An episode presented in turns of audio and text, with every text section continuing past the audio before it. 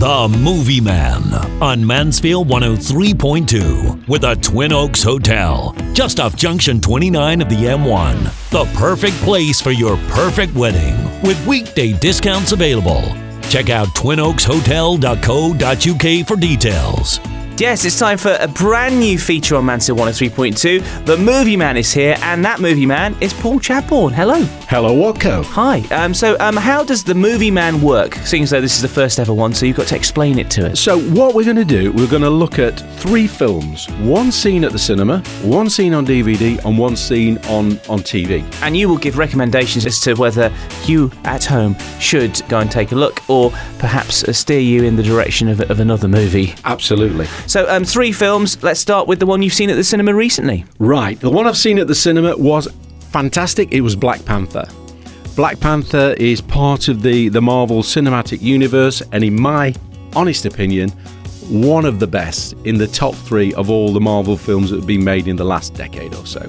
Builds up nicely to the massive blockbuster coming very soon, which is uh, Avengers Infinity War. So that's definitely a thumbs up from the movie man. Massive thumbs up, yeah. So um, the DVD um, release. What have you seen this week? I, I, I'm expecting you to say a, a kids movie. Ah, well, you'd be wrong, wouldn't you? Because uh, I know we talked about the possibility of Paddington 2. I bought the DVD, I just haven't had a chance to see it. But what I did watch was Murder on the Orient Express, the new film with Kenneth Branagh. So this is um, the Agatha Christie movie once again making its way to the silver screen. Yes, obviously the remake. I remember the old, I've seen the several versions over the years. The one I remember is the Peter Ustinov version. And uh, I was surprised that the the murderer was the same in the remake.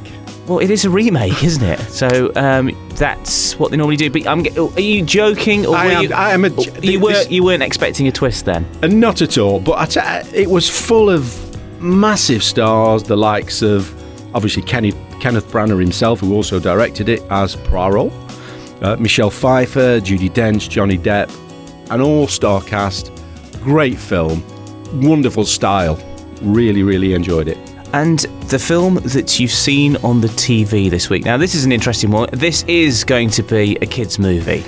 It is a kids' movie, and I'll just give you a little bit of background to this because uh, I, I was at the cinema with my partner, and the trailer came on for Sherlock Gnomes.